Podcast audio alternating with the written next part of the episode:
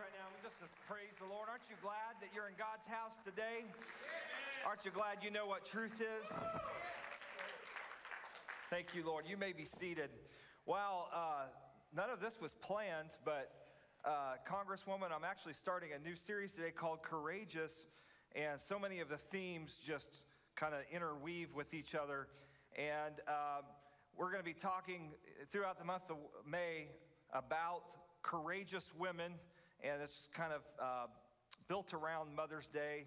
And so for each week, we're going to highlight a courageous woman in the Bible. And so uh, this worked out well today.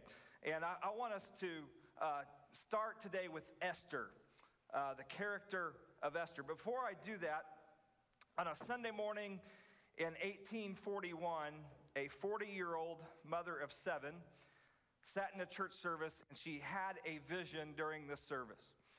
And in uh, this vision, she saw a slave being beaten to death. And it was from that vision that she went home and she started writing a book that would go on to sell 300,000 copies in its first year and would go on to sell millions uh, since that time. It has been a history changing book, Uncle Tom's Cabin. And it awakened our country to the evil of slavery. For the first time, people could read about it and have a firsthand account. And it changed the course of history of our nation. And about 10 years later, she went to meet President Lincoln in the Oval Office, and it said that when he met her, he said, So you're the little lady that started this great war. You see, courage often takes place in unexpected people and unexpected places. But because Harriet Beecher Stowe had courage, we're a much different country today. And I say, Lord, raise up some more Harriet Beecher Stowes. Can we agree on that today?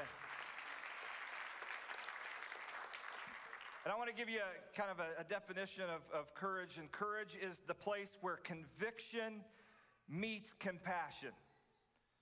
Courage is the place where conviction meets compassion. You see, courage is great in theory, but it has to come from a place of conviction because we want to have courage to speak on behalf of other people who don't have a voice. And courage is acting in the right way regardless of the consequences. Doing the right thing regardless of what might personally happen to me. And, you know, oftentimes we pray, Lord, I want to have courage. I want to be courageous. And you know what God's going to do? He's going to put you in a situation where you need courage. And you don't know if you really want to have courage until God puts you in a situation where you need to be courageous. And so that's a good thing to pray, but we have to be ready when we pray that, that God is going to put us in some uncomfortable situations where we need to have courage. And the name of God isn't mentioned one time in the book of Esther, but it's seen, his hand is seen all throughout the book, his sovereign plan at work, working behind the scenes, orchestrating things. And, and Esther was raised in Persia, in the, the city of Susa. And what had happened is the, the people of God had been exiled out of Israel and they're into Persia. And the queen of Persia had been dethroned. And they were looking for a new queen. And through the hand of God, she was put into the sort of a beauty contest to become the next queen of Persia. And through a twist of circumstances, she is elevated to that place. But she got there because she had a cousin named Mordecai who adopted her.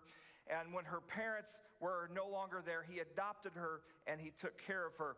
And that is where we are at in Esther chapter 3. It says this It says, After these things, King Ahasuerus promoted Haman the Agagite to the son of Hammedatha and advanced him and set his throne above all the officials who were with him. And all the king's servants who were at the king's gate bowed down and paid homage to Haman, for the king had so commanded concerning him. But Mordecai, I want you to see this Mordecai did not bow down to pay homage. Then the king's servants who were at the king's gate said to Mordecai, Why do you transgress against the king's command? And when they spoke to him day after day, he would not listen to them. And they told him, and in order to see whether Mordecai's words would stand, for he had told them that he was a Jew. And when Haman, when Haman saw that Mordecai would not bow down or pay homage to him, Haman was filled with fury. But he dismayed, dismayed to lay hands on Mordecai alone. So as they made him known to the people of Mordecai, Haman sought to destroy all the Jews, the people of Mordecai, throughout the whole kingdom of Ahasuerus. And I want to give us three kinds of courage today. Number one is the courage of conviction. We see that Mordecai, who is Esther's cousin, he has this uh, some type of government role where he is at the king's gate. And the king had elevated this man named Haman to an important place in the government. And when he walked by, he expected everybody to bow down. But Mordecai refused to bow down. Is anybody tired of bowing down? Is anybody tired of bowing down to things that you don't have to bow to? You see, Mordecai refused to bow because he would probably bow to no one but God. And it, scholars say that there was probably some type of religious attachment here as to why Haman wanted him to bow down. And the scripture says that he would not bow down because he was a Jew, he was a person in the kingdom of God. And here's what we have to do we have to have the courage of conviction in this hour not to bow down. There are people that are wanting us to bow down culturally. Hollywood is wanting us to bow down. The educational system is wanting us to bow down. Celebrities are wanting us to bow down. But does anybody in here have it purposed in your heart that you are not going to bow your heart to the things of the world? I bow my knee to one man, and that is Jesus Christ. He refused to bow. And this will set in motion a lot of trouble. And Haman doesn't like it when he doesn't bow. Have you noticed that when you don't bow, it gets people angry? And here's the thing he wasn't just wanting to take Mordecai out, he said, I want to take out the whole Jewish race. You see, Satan is not just wanting you to bow down, he wants your kids to bow down. He wants this church to bow down. He wants all the churches in America to bow down, and he's not going to stop until we do. But I got news for him. We, we got some people in Congress who aren't going to bow. We got some moms and dads that aren't going to bow. We've got some pastors who have not bowed the knee. Come on, somebody. We need to rise up with determination to say, God, give us the spirit of Mordecai that says, I will not bow down. Rosa Parks refused to bow down. And one day she said, Nah, I'm, not, I'm tired of bowing. And there, there's a great quote I came across this week of her. It says, People always say that I didn't give up my seat because I was tired. But that's not true. I was not tired physically. No, the only tired I was was tired of giving in. Isn't that good? Anybody tired of giving in? Tired of just bowing down to everything that comes down the pike and we're going to let you run our lives and we're going to let you determine our values and we're going to let you tell us what we can. No, no, now now's the time with godly fear and reverence to say, I will not bow down. I will not. At some point we have to grow tired of bowing and live out our convictions. Amen. And here's what convictions are they, they come from deep within our conscience. They're made up inside of us and hardwired inside of us, and they can't be extracted. Why? Because they're convictions that God put there. And here's what I've discovered is that we have peace in our life when we live from our convictions. And we can say, whatever happens, happens, but I'm not going to bow and I'm going to live from my convictions. You know, I, I think of the Wesleyan quadrilateral. If you don't know what that is, John Wesley came up with this system of convictions. And by the way, we as Pentecostals, every time we read about John Wesley, we owe him a debt of gratitude because he kind of paved the way for our stream of Christianity. But the, the Wesleyan quadrilateral started with Scripture. Everything that determines our values, determines our convictions, goes through Scripture. The Word of God has the last say. Amen. The, the second part of the quadrilateral was tradition. What, what is that? There are people who have walked this journey before me who were a lot smarter than me and who studied the Bible, and they came to some conclusions and, and they, they brought some traditions that we need to be really careful about letting go of. And so there's a place of tradition. There, there's some things I do just because the way I was raised. There were some traditions put inside of me, and I trust the people that went ahead of me. Is that all right? And the third thing is, is this is experience. Convictions come from experience, knowing my weaknesses. Knowing that there's some things some people can do that I can't do because I have a weakness that makes me want to bow, that makes me want to rebel against God. And so maybe some other people have liberties, but I, I have, here, here's a good term personal convictions that I've already built in my heart. And the last one, last part of the quadrilateral was reason, and that is we look at the way the world works and how it speaks of an awesome creative God and we use that, and that's all filtered through Scripture to give us convictions. Oh, God, give us people who have convictions. Give us church members that have convictions. Give us pastors. Give us people and leaders that will have convictions so that we've already made the choice not to bow before the choice comes. How many have your mind made up today? I will serve the Lord. Our convictions come from our values, and our values give us vision for our purpose. So, number one, we want to have the courage of conviction. Number two, we want to have the courage of inconvenience. Esther chapter 4, some developments happen. And, and, Mordecai, he tells Esther, he says, Hey, you need to wake up. There's this plot going on to kill all the Jewish people in our country and in the kingdom and throughout the world. And, and if you don't get to the king, something bad is going to happen. Verse 10 And Esther spoke and said, and commanded him to go back to Mordecai and say, all the king's servants and the people of the king's provinces know that if any man or woman goes to the king inside the inner court without being called, there is but one law to be put to death, except the one to whom the king holds out the golden scepter so that he may live. But as for me, I have not been called to come into the king these 30 days. And here's what she's saying She's saying, Mordecai, this is a big ask. You see, not anyone can just go before the king and say, I need something, or uh, can deliver a message that unless he calls you, you can be put to death. And what she's saying in so many words is this Mordecai, this is an inconvenient ask. Right. We have got to have the courage of inconvenience. You know, courage is almost the need for courage, and the situations that call for courage are almost always inconvenient. There's not enough money, there's not enough time, there's not enough resources, you're never smart enough, and you never feel adequate enough. But if you're gonna be courageous, you gotta rise above inconvenience. And today, we gotta realize today this that your destiny is probably going to require you to rise above the courage and have the courage of inconvenience. You know, we often applaud heroic people and the actions of others, but when God is calling us to do something courageous, I don't know about you, but I have all kinds of excuses for why it won't work and why He should find somebody else. And, and that is the great excuse for inconveniences. God, can't you just find somebody else? Or what about this? Somebody else will do it.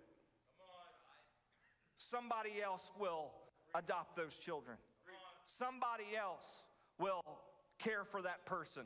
Somebody else will lead that ministry. Somebody else will clean up that mess. But today we need to have the courage that says, God, I'll do it even if it's inconvenient. And, and here's what we need to realize today is this is that the only reason Esther was in the position she was was because Mordecai had the courage of inconvenience. He adopted her. When she was left abandoned.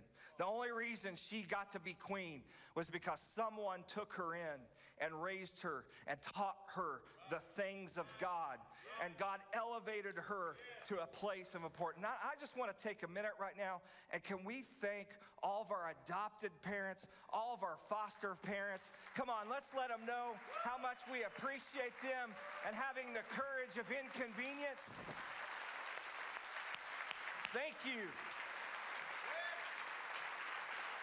Thank you. We have so many adopted children, foster children represented in this place. And I'm glad today we've got some heroes in this house who said, I'll rise and I'll have courage in inconvenience. I came across this quote this week that really impacted me. It said, If you had success without suffering, someone did suffer. If you suffer without succeeding, someone else will succeed.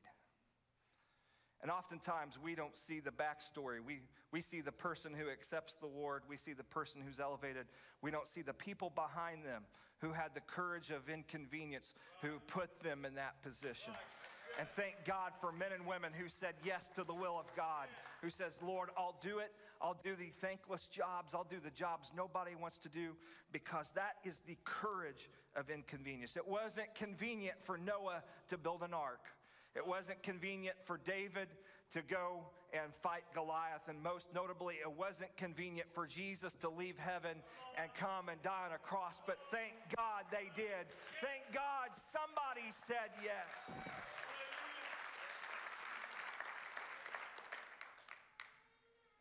So then Esther tells Mordecai, hey, it's not like I can just run in and see the king. This is a big deal. And I want you to see Mordecai's response.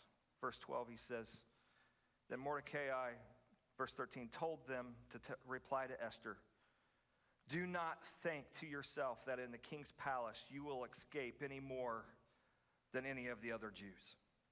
For if you keep silent at this time, relief and deliverance will rise from the Jews from another place.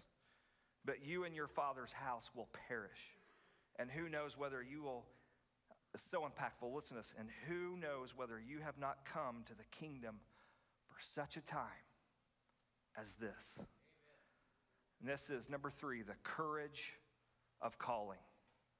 The courage of calling.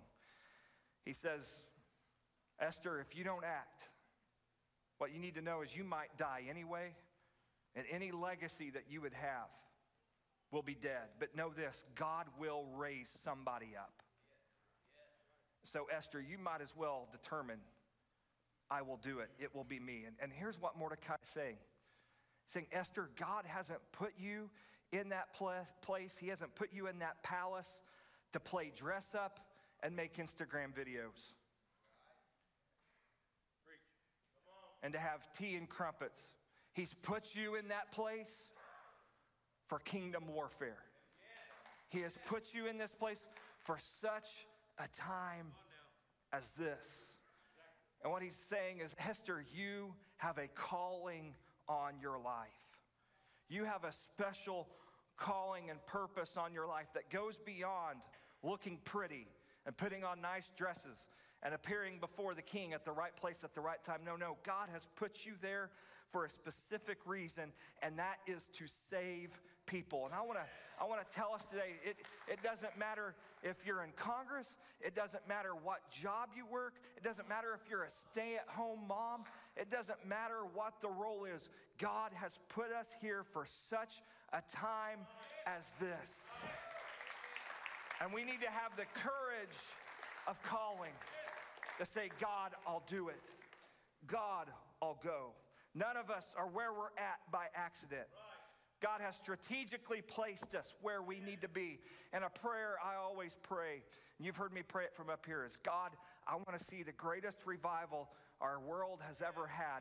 And I want to be a part of it. Does anybody want to be a part of what God is doing? Does anybody want to be a part and make the difference that God is looking for?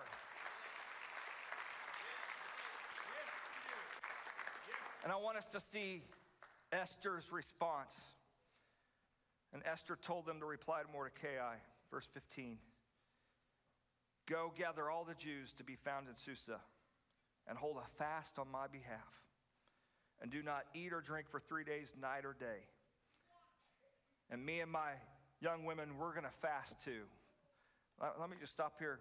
We need to fast and pray like never before. Amen. Why? Because we've been put here for such a time as this. We need to, to pray for our country, for our family, for our fellow believers in Ukraine. Come on, somebody.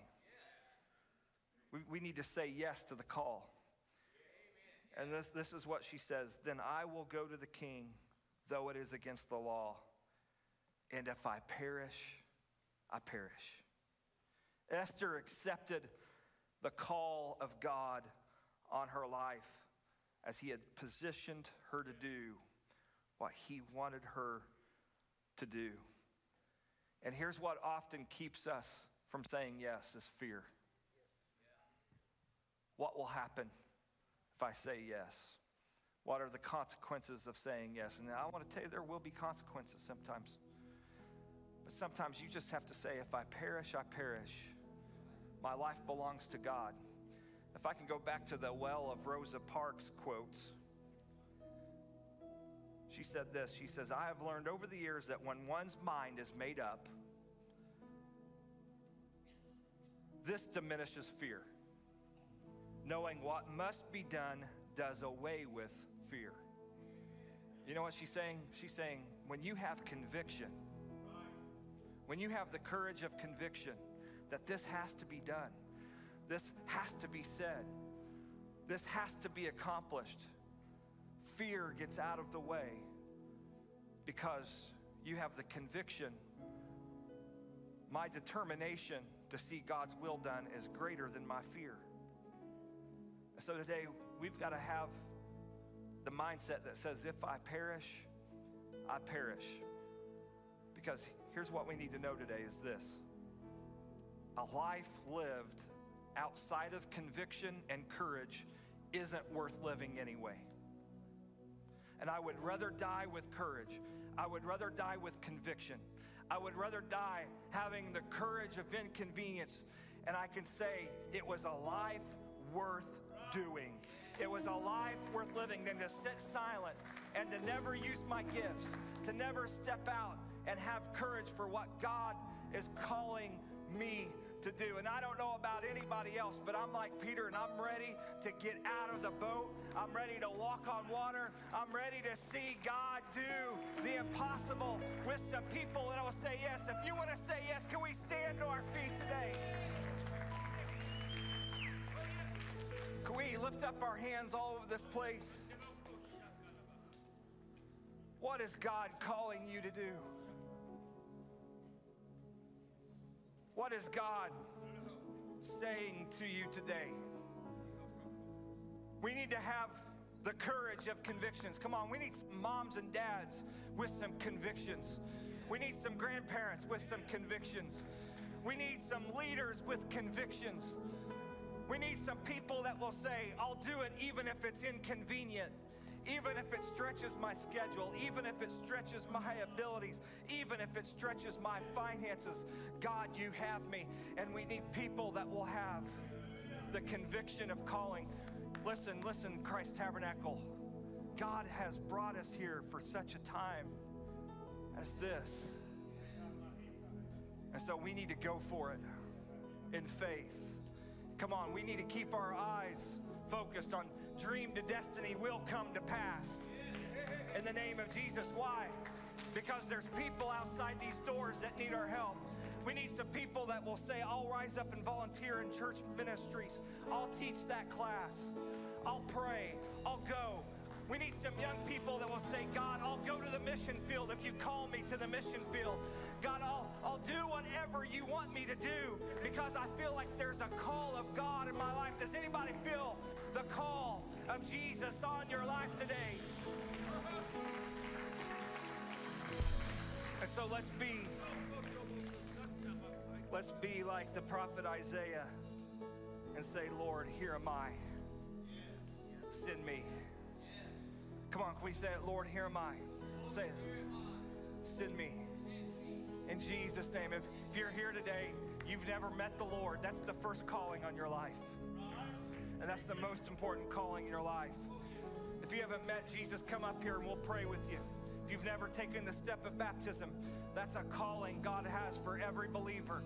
And we can take that step today. If you've never been filled with the Holy Spirit and power, that's how we live out our calling, is being filled with the Holy Spirit and power. Come on, let's flood these altars. If, if you need a touch from God, if you just need somebody to pray with you, have the courage to come to this altar today. If you feel led to pray for somebody, have the courage to go across the church and pray with them. But for the next five minutes, can we just touch God right now? Come on. Every hand lifted. Let's sing this and let's